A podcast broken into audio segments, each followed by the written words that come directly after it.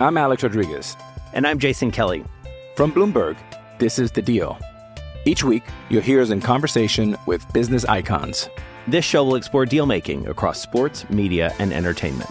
That is a harsh lesson in business. Sports is and, not as uh, simple you know, I, as bringing a bunch of big names together. I didn't want to do another stomp you out speech. It opened so, up so many more doors. The show is called The, the Deal. Deal. Listen to The Deal. Listen to The Deal on Spotify.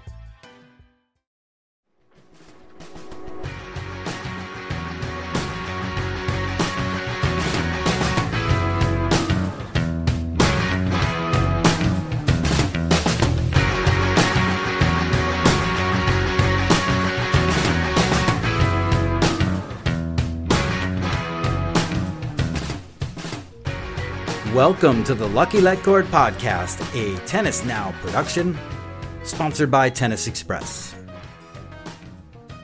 Hey there, tennis fans. I'm your host, Chris Otto. Happy to be with you and to celebrate that one month of the year we call the tennis off season. We made it. We made it, everybody. A little bit of time to catch our breath, but we are going to talk tennis today, and we do have a special guest. That's tennis commentator Nick Lester. Pleased to speak with Nick this morning to break down the twenty nineteen A T P season, look a little bit at the decade that was, dive in a little bit on Andy Murray resurfacing, that gory footage of his hip surgery. Oh! Also talked a little Davis Cup and some other things. Thanks for Nick for joining us. Uh, special programming note from the Lucky Letcord Podcast. We, get this, we... are going to be joining the Tennis Channel Podcast Network. In fact, we've already joined. You can find us at tennis dot com. Just go to podcasts over there and flip down and see us uh, with the other eleven podcasts in the group. We're excited for that. We're also excited for... What else are we excited for? Christmas! Santa Claus! Actually, we're excited about our social media. You can find us at facebook dot com slash tennis now. You can find us on Twitter at tennis underscore now. Hit us up on iTunes, Spotify, Stitcher, all of the above. Just Google Lucky Letcord Podcast. Now let's talk to Nick Lester.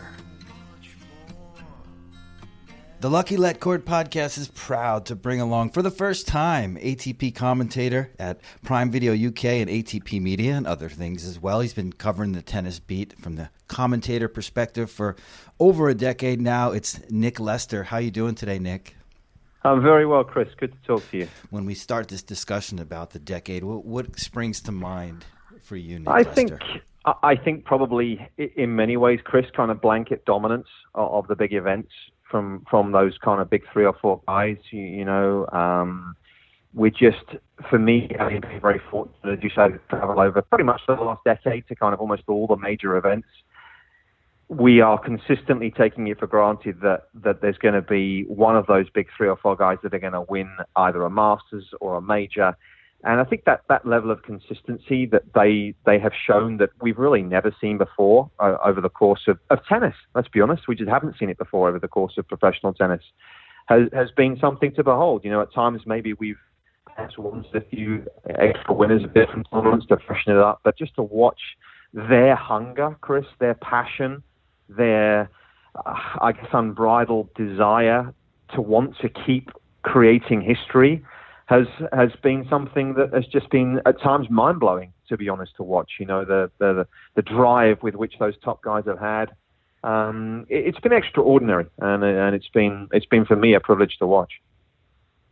Yeah, yeah. it's it's kind of like this decade where you tennis fans and those in the business, if it just had to pinch themselves, it's been so good and it's it's been so prolonged. I think at the beginning of the decade, if you had asked me, would the big three still be even in the sport right now, I would have I would have said no way, that at least Roger Federer would be gone. He's now thirty-eight. It's just remarkable the longevity that these players are experiencing. Yeah, and I think, you know, I think in many ways, that I was looking at it the other day, Chris, that's summed up by two majors. If you look at the Australian Open, Chris, Uh, in from two thousand ten onwards, that decade, I believe I'm right in saying that only three players beat Djokovic in Melbourne, Vavrinka, Istomin and Chung, in ten years. And only one player oh, beat Nadal at Roland Garros in ten years. And that was Novak Djokovic, of course, because he pulled out, I believe, against Granollers one year. So, I mean, that is that is just crazy stuff. You know, two majors that kick off the year in Australia and Melbourne. And for both those two guys who have enjoyed extraordinary levels of dominance at both those events, to only lose collectively four times in ten years, I believe I'm right in saying. I mean, that's just crazy, isn't it? That, that, that over the, you just, you know, that kind of just the ability just to, to be ready at those tournaments from those guys and to be able to, to show everyone else how it's done has, has been remarkable. It's un, it's unreal. And and let's be more specific and get to twenty nineteen. You mentioned Novak Djokovic, Rafael Nadal. Those were the two players that took the Grand Slam hardware. Um, it was a pretty amazing season, though, although you could say that Big Three domination continued. It's now been twelve straight majors for the Big Three, and I think some people might off the cuff say that it's been boring, maybe predictable, but it didn't feel that way this year. It felt a little bit different. It felt like it, it's getting tougher and tougher for those players to stay at the top, which makes their success all the more remarkable. I put it to you, what do you think some of the prevailing and most impressive storylines or some of the bigger things you saw in twenty nineteen that characterized this season of yeah, tennis? Well, I guess having said what I just said, Chris, I think twenty nineteen perhaps was the turning point, wasn't it? You know, the, the previous eight years, if you look at twenty nineteen, I think we had five different Masters one thousand winners. That hasn't happened in a while. The first, you know, four or five prizes yeah. were all shared around, which was great. So there's there's definitely, a, I think, a feeling amongst this youthful group that they um, feel they have the beating of, of the big three, big four at times. I know it hasn't happened consistently, but it has happened at majors. Obviously, I think the tone was set with Tsitsipas's win over Federer in Australia. I think that was a big moment for... For, for in terms of big picture for these younger guys to see Stefanos go and yes. beat Federer at the first major of the year, I think that was huge. That then I think in many ways kind of not allowed the other guys to believe, but certainly I think gave them a little shot in the arm to suggest that this could be a season where we see a transitional period. Dominic Thiem's improvement improvement was outstanding. It feels like, I think, you know, we're all in the same boat. We feel like he's trending towards a major pretty soon, you know, whether that's on a hard court or more than likely possibly on clay, given how Nadal plays, time will tell. Um, so I think we I think we, we have been talking about a transitional period for perhaps two to three years. Maybe optimistically, Chris, we've been talking about it, but I think now we're talking about it realistically, and, and that's the thing. Those big three guys do sit at the top of the world rankings, and, and we have to be honest about it. It's still a big lead, Chris. You know, Nadal and Djokovic ending this season with just shy of ten thousand points. You go down to Medvedev, who's someone we're talking about, five thousand six hundred points this year, Chris. So we're still talking about a five thousand point gap. You know, it's not like, yes, they've beaten them, but it's not like it's within one thousand points. You know, it's still quite a big gap, which obviously suggests that at the very biggest tournaments, these guys, these top guys are still owning things. However, it is getting closer. There's no doubt about that. And I think more importantly, the younger guys do not have the fear factor they had necessarily, and they feel as though there is a confidence within that group. They feel as though they can go on to win majors. But if you put your predictor's cap on, what would you say would be the more likely scenario for twenty twenty? Close but no cigar for the, the three players that are probably most likely to be next in line, Team, Medvedev, and Tsitsipas, in terms of winning majors? Or do you think there's there's a real tangible chance that they do break through, and do you feel that they'll get it done next year? I think one of those guys will win a major. That's what I think. I feel as though, certainly looking at Dominic Thiem, the improvements he's made in his game, he has the power from the back of the court to trouble anybody on any surface now, which is significant for him. Obviously, a slower hard court's going to help him out, but you know, we show, he showed in London he could do it. So I, I, I honestly, I do feel as though we are going to see a new major winner next year. I really do. Uh, there is obviously the element of, of these three guys chasing each other for history there. You know, there. I think that's another thing to factor in, Chris, as well. You know, this major tally, this chase that these guys are on, they're all pushed. They're all continuing to try and, and, and follow suit as well. So that's a little battle within the battle. But for me personally, yes. Chris, I've seen enough from Tsitsipas. I've seen enough from Medvedev team, especially to, to suggest to me that it's getting closer, and I feel twenty twenty could be the year where we see a change. What What would you say about Tsitsipas's, I'll say, struggles in the second half of the season, struggled at Wimbledon, struggled at the U S Open. How important was it for him to put those struggles behind him and do what he did in London in early November? Massive, and, and I think, Chris, we have to we have to be realistic. You know, for a guy like him who only twelve months ago won the Next Gen Finals, he played a lot of tournaments right. this year, Chris. I think I'm right in saying he played the most events of anyone in the top twenty. I, I want to say it was something like twenty-seven, twenty-eight. I don't expect him to play quite as much next year. And I think possibly if you look at the way his year panned out, he probably played a little bit too much in the first six months. He got to the grass court season, pressure was on, he was a little tired, he lost to Fabiano there, that hit him hard. He then played Rublev in the yeah. first round of the U S Open. And, and you know, we're so keen, Chris, on looking at results. And, oh, he lost in the first round. He lost to a very good player in Andre Rublev, a guy who will probably be top ten, I would have thought, very close to next year. So realistically, I think you always have to be careful in just looking at straight-out results. He lost in the first round. Who did he play? He lost to a good player. So I, I think the, the the way he bounced back in the in the, towards the end of the season was great. But I think for Tsitsipas, physically, I think he can challenge anyone. I think there's a couple of areas to improve the return, and, and as particularly for me, an area he's quite streaky on the return. So I think he can tighten that up, good get a, a few you know chip returns into play. That'll be big for him. Uh, and, and the ball toss, they changed the ball toss earlier uh, in the year, which was significant as well. So his serve became a more potent weapon. So for Tsitsipas, are, are, you know, we all know his personality. He's so unique. I like what I see from him, and I think he he sees himself as a world number one, and I think that's huge. Yeah, it really is. Uh, we'll stay on this subject a little bit before we switch off and uh, chat a bit about Andy Murray and, and his mm-hmm. new documentary, Resurfacing. But um, another layer of players that are starting to come on board, Felix Auger-Aliassime, we saw a great push from him this year. Denis Shapovalov, I can go down a list of names. Yannick mm-hmm. Sinner impressed a lot of us in the last half of the season. There's also some older players that are proving themselves. There's Berrettini.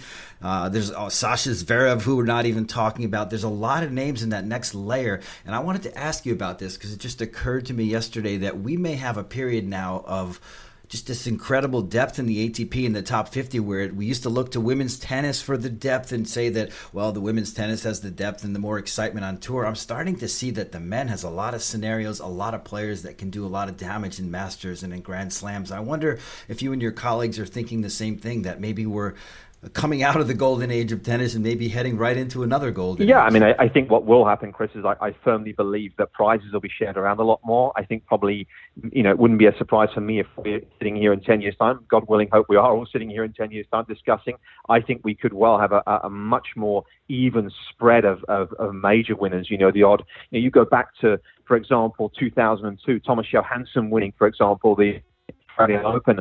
You know, we haven't had a, certainly off the top of my head, we haven't had a surprise major winner for, for as long as I can remember. Marin Cilic maybe came out, possibly the last right. one, if I was to throw that around. And was that a surprise? Well, maybe it was. But, you know, I, I think this decade coming up, Chris, certainly from, you know, in a couple of years from now, we're going to see the prizes spread a lot more around. These guys are not going to be, I personally think, anywhere near uh, as, as, as kind of overwhelmingly Um, productive in terms of their major wins. I, I think we could have six, seven guys on, on four or five, you know, come the end of their careers. You mentioned obviously Shapovalov, Alex de Minaur, someone I think who, does he have the weapons? Perhaps not necessarily, but he could be a guy who, if there's something happening in a major, could well win a major. You know, he has the heart, he has the, the he's got a lot of weapons to his game. He's only going to get better, as you say. Yannick Sinner, massive promise uh, from a young man who is mentally so mature for his age. It's extraordinary.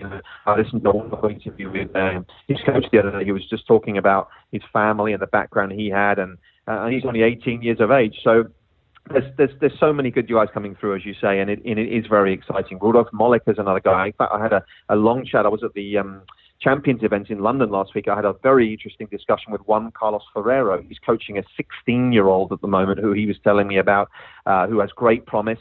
Um, based in Alicante, and he said to me, there's actually quite a few young Spanish guys now coming through. Carlos uh, Alcaraz was his name. He's four hundred ninety in the world. He said to me, listen, in a couple of years, you know, we're pretty confident that he's going to be the real deal. So I, I, I, th- I, I, I to, to end your point, I think certainly we are going to have a much more even spread of prizes going forward. Hey, it's Kaylee Cuoco for Priceline. Ready to go to your happy place for a happy price? Well, why didn't you say so? Just download the Priceline app right now and save up to sixty percent on hotels. So whether it's Cousin Kevin's Kazoo Concert in Kansas City, go Kevin, or Becky's Bachelorette Bash in Bermuda, you never have to miss a trip ever again. So download the Priceline app today. Your savings are waiting.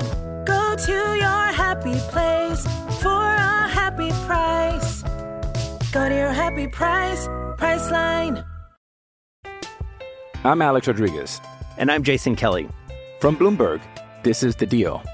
Each week, you'll hear us in conversation with business icons. This show will explore deal-making across sports, media, and entertainment. That is a harsh lesson in business. Sports is and, not as uh, simple you know, I, as bringing a bunch of big names together. I didn't want to do another stomp you out speech. It opened so, up so many more doors. The show is called The, the Deal. Deal. Listen to The Deal. Listen to The Deal on Spotify. Mm-hmm. Yeah, and it certainly does make it exciting at the two fifties, the five hundred. The first thing I do when I look at the draws these days is check out which players, you know, twenty-one and under are in these events, and there's always a bunch of them, and they're and they're always making headlines, and they're always playing entertaining tennis. So I think I used to worry about tennis after the Big Four era. Uh, and these days, not so much anymore. I think that the, the game's going to be fine. It's going to be wildly entertaining as, as far as the eye can see. But let's talk about Andy Murray and resurfacing, because I just watched this documentary last night, and um, besides those gory images of him hammering that ball into his hip, I found it to be a pretty, pretty entertaining show. And I just, I, I just wanted to see if I could get your take on the legacy of Andy Murray, what he has meant to British tennis and to tennis as a whole, and, and just kind of this, this story of Murray struggling and then approaching retirement and now being, you know, I guess you can't ever say fully fit, but now becoming a factor for twenty twenty. I mean, how remarkable is this story and what he's been able to endure over these last, say, twenty-four months? Yeah, and, and I think, to be honest, that the, the kind of the microcosm of his career, from my perspective, was the match in Australia this year against Roberto Bautista Agut, when he was probably only twenty-five percent fit in terms of his health. He was playing on one hip, and he was still able to, to beat a player who finished eleven in, or nearly beat a player, finished eleven in the world this year, out of out of not just skill but pure stubbornness. And, and as as you saw in that documentary, if people haven't seen it, I certainly urge you to see it, because you get a real insight into who he is. And I actually thought was the, one of the, the most pertinent things that was said, and, and to really get a grasp of Andy's personality, was when they talked about he's a guy who needs to know why. And for me, that says everything. He wants to know. It doesn't matter if it's tennis, it's sport, whatever it is. He wants to know the answer why, and he wants a reason why. He needs he needs evidence, and I think that says it all in terms of his attention to detail, his stubbornness. He he needs to be on the he needs to know what path we're going on. It needs to be the right one. And and I think from from a British perspective, it's been a massive transition, Chris. Fifteen years ago, twelve years ago, when this guy first came on the scene, nobody liked him in the U K. Nobody warmed to him. He was hard to warm to. He was a, he was shy. He was on court. He was aggressive, as we've all seen. His personality was such. But but I think as time has gone on, over the last five or six years, people have come to appreciate his how great he is as a sportsman, how hard he's worked as an athlete, uh, and they've got to. His personality is one that has.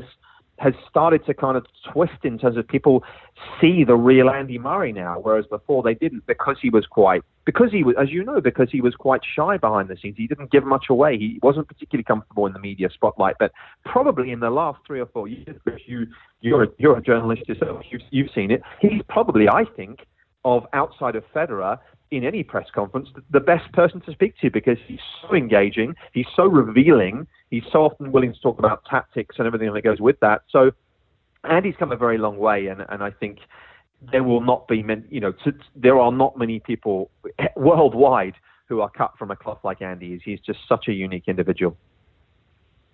Yeah, he certainly is, and of course, able to pull a title in Antwerp late in the season, and now not feeling any pain in that hip. Do you think he could be a minor factor next season, get back get back a top twenty, top ten ranking, or do you think uh, you're just going to wait and see to see how his body holds up and what he'll be able to do next season? It's a tough one. It's a tough one. I, you know, again, having spoken to a fair few people who are in the know about the specific surgery, it comes with risks. There's no doubt about that. It comes with risks, long-term risks.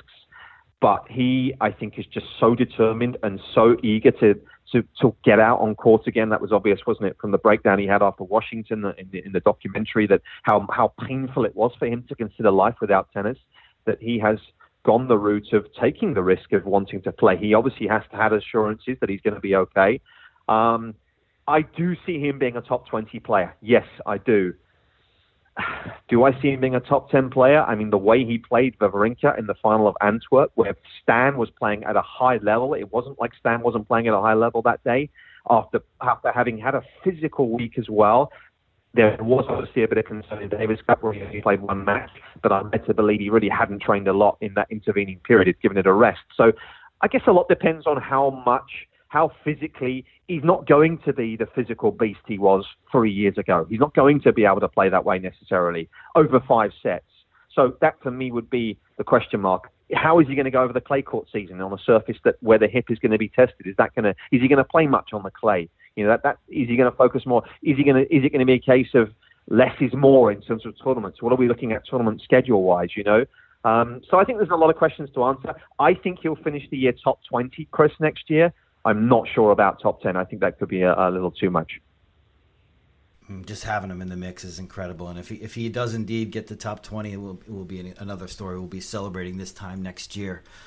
Uh, last question I want to get to you, Nick, is with you, Nick, is that um, the Davis Cup question. You called the last mm. ball of the season out in Madrid. It was pretty remarkable, and I think it went beyond, I have to say, almost everybody's expectations, how well that new format turned out, how much of a buy-in we got from the players out there in Madrid. And I just wanted to get your th- initial thoughts on the first year. Do we need to see more changes? And, you know, what is your just overall impression of the first year of the new format of Davis Cup? I enjoyed it. I, I, I will say one thing, having been in Madrid for a week, they got they got a little lucky. You know, Spain winning the tournament, making the semis, building up with the atmosphere they had. They certainly they certainly struck lucky that weekend, because I think it, had it have been uh, Serbia against Australia in the semifinals and final, and Spain not being in the mixed, it would have looked a very different competition. We have to be honest about that. Okay. You know, the quarterfinal, I called the quarterfinal Australia against Canada. There were only quarter full in the stadium. It was pretty quiet. I called U S A Canada on court one. There was only, I would say, a fifth of the stadium full. Yes, the Canadians brought plenty of fans, but still you're only talking about, you know, three hundred, four hundred in a stadium that can hold three thousand. So the Spain story in many ways did cover up a few holes. It was a good start. I don't disagree with you, considering the massive change to the format. Players will always be happy, yeah. I think, Chris, if you look after them. They got paid well. They got treated well. You know, that's what, from the players' perspective, that's what they're looking for. Practice facilities were good. I've heard a lot of people say, you know, it should be in one other venue in Madrid. I actually would prefer to see it stay in one venue. I like the fact that, for me, I think it, the, the ticketing was probably slightly wrong in that I know I know that if you had one ticket for a match, you could only see that one. I think you need to maybe drink in the, the general tennis fan, so they have one ticket to go and watch all matches. So if there is a, a tight match somewhere on court two, maybe you can go and watch that one. If you've got a ticket for court three, gravitate towards other matches. Now, I appreciate that Davis Cup, the ethics of Davis, the kind of the ethos of Davis Cup was that you support your nation, which I agree. But I also think, me, as let's just say I was a tennis fan, I'd want to go and watch all the matches. So I think, you know, to be able to sell a kind of one ticket for all courts, I think would be a good idea. I would like to keep it in one place. We have to look at the, the, the timings. That we cannot have matches finishing at that time. So I think maybe a match tiebreak, a champions tiebreak, third set in the doubles has to be something. Starting a little bit earlier. Do we have? Did you know? Did we like the round robin with three teams and, and working out the maths on the two second place teams? It just felt a little bit messy. I would maybe look at four teams of four. Then we have to ask the question about how many dead rubbers are we playing then that week? Because if we have two teams that have lost, there's a lot of things they have to iron out. But Chris, I would agree. I think it was a good start. I'd like to see Fed Cup involved as well, personally. I think if we could have Fed Cup and Davis Cup in one venue, I know we'd need a big venue, but I think that would be really special to have Fed Cup and Davis Cup, the one big kind of the two competitions going on side by side. That would facilitate fans as well more, because if you're a fan of France, you then get to watch the, the ladies and the men as well on different parts. So there's a lot of things to consider, but but I think overall, Chris, I think it was a phenomenal weekend, and I think they were certainly helped by Spain going deep. Absolutely. Do you, and do you get the impression that the new management has its ears to the ground and is, and is viewing this first season as uh, you know, almost a trial run and is willing to make these changes? Or do you think we're in for another frustrating period where maybe things don't go as well as we had hoped? No, I think they're definitely they're definitely listening. They're definitely keen to make changes for sure. Um, P K Gerard, P K said as much in the press conference on the final day. You know, they, they know you're never going to get it right the first year. They may, you may never get it right the first couple of years, but they'll they'll need some modifying. Um, you know, people obviously talking about a merger between the A T P Cup and the Davis Cup long term. again, I don't know if that's going to work. You know, the Davis Cup is the Davis Cup. It may not, maybe it may be different in its current format, but what are you going to call that? Because you can't call it the Davis A T P Cup. So for me, that, you know, we all know in tennis that there's a lot of factions that are going, pulling in different directions. So I'm not sure that's going to happen.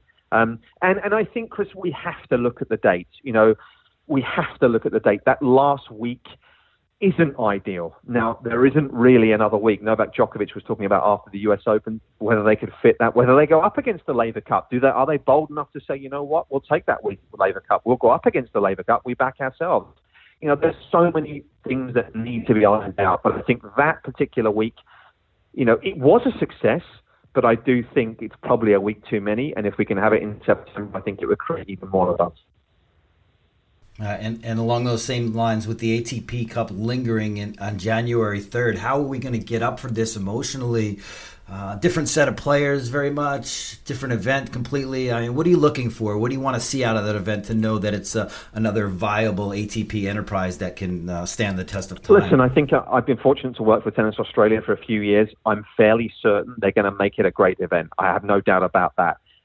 You know, will will the, will the competitive edge that we saw in Madrid be there? Probably not. No, because we saw how much it meant to Janko Tipsarevic and, and the Serbian team breaking down in tears.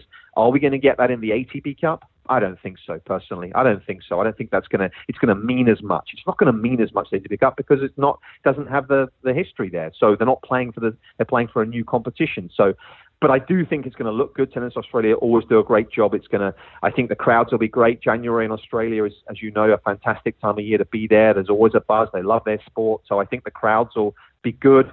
Um, does it, again, I, I, if I'm honest with you, I haven't looked at the X's and O's necessarily of it. I know one thing that is a concern for some players, uh, they've expressed, is the fact that it will be a nineteenth event. It will count as a nineteenth event for a player's ranking. Don't, I don't think that's fair. That, that becomes a, a not a not a particular level playing field. John Millman, for example, let me give you the example of John Millman, who is probably going to have to play Doha. Is that ideal? Probably not, given the fact he only gets to play a month uh, every year at home.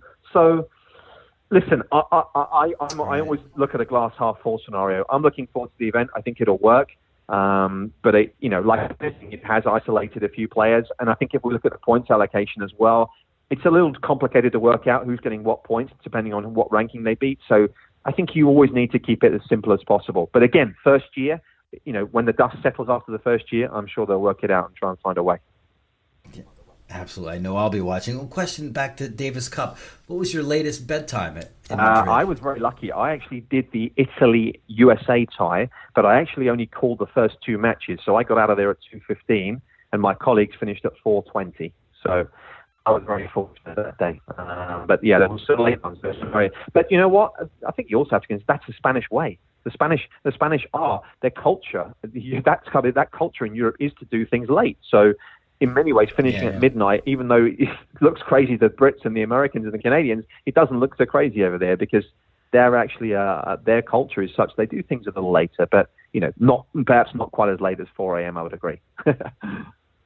Yeah, excellent. Uh, last question for you, Nick. Um, Prime Video U K, first year and a half. How are things going, and what have you got planned for next year in, t- in terms of you in the booth? Another busy year, I yeah, would imagine. It's been a lot of fun. I mean, obviously, I split my work, as you know. I, I do I do January for Tennis Australia. I do uh, some still work from A T P Media for Tennis T V. I'm doing Rotterdam next year for them, and a couple of other events. So I still throw my work for them. Amazon, I tend to do for the Masters one thousand and for uh, London. So I'm very fortunate that freelance-wise, I'm contracted by probably five or six different people individually. The U S T A, I work for the U S Open each each year. So, you know, I, I tend to, to sort of get heard in different places. But Amazon's been great in the U K. They're a completely, obviously, new company in terms of coming into broadcasting sports rights.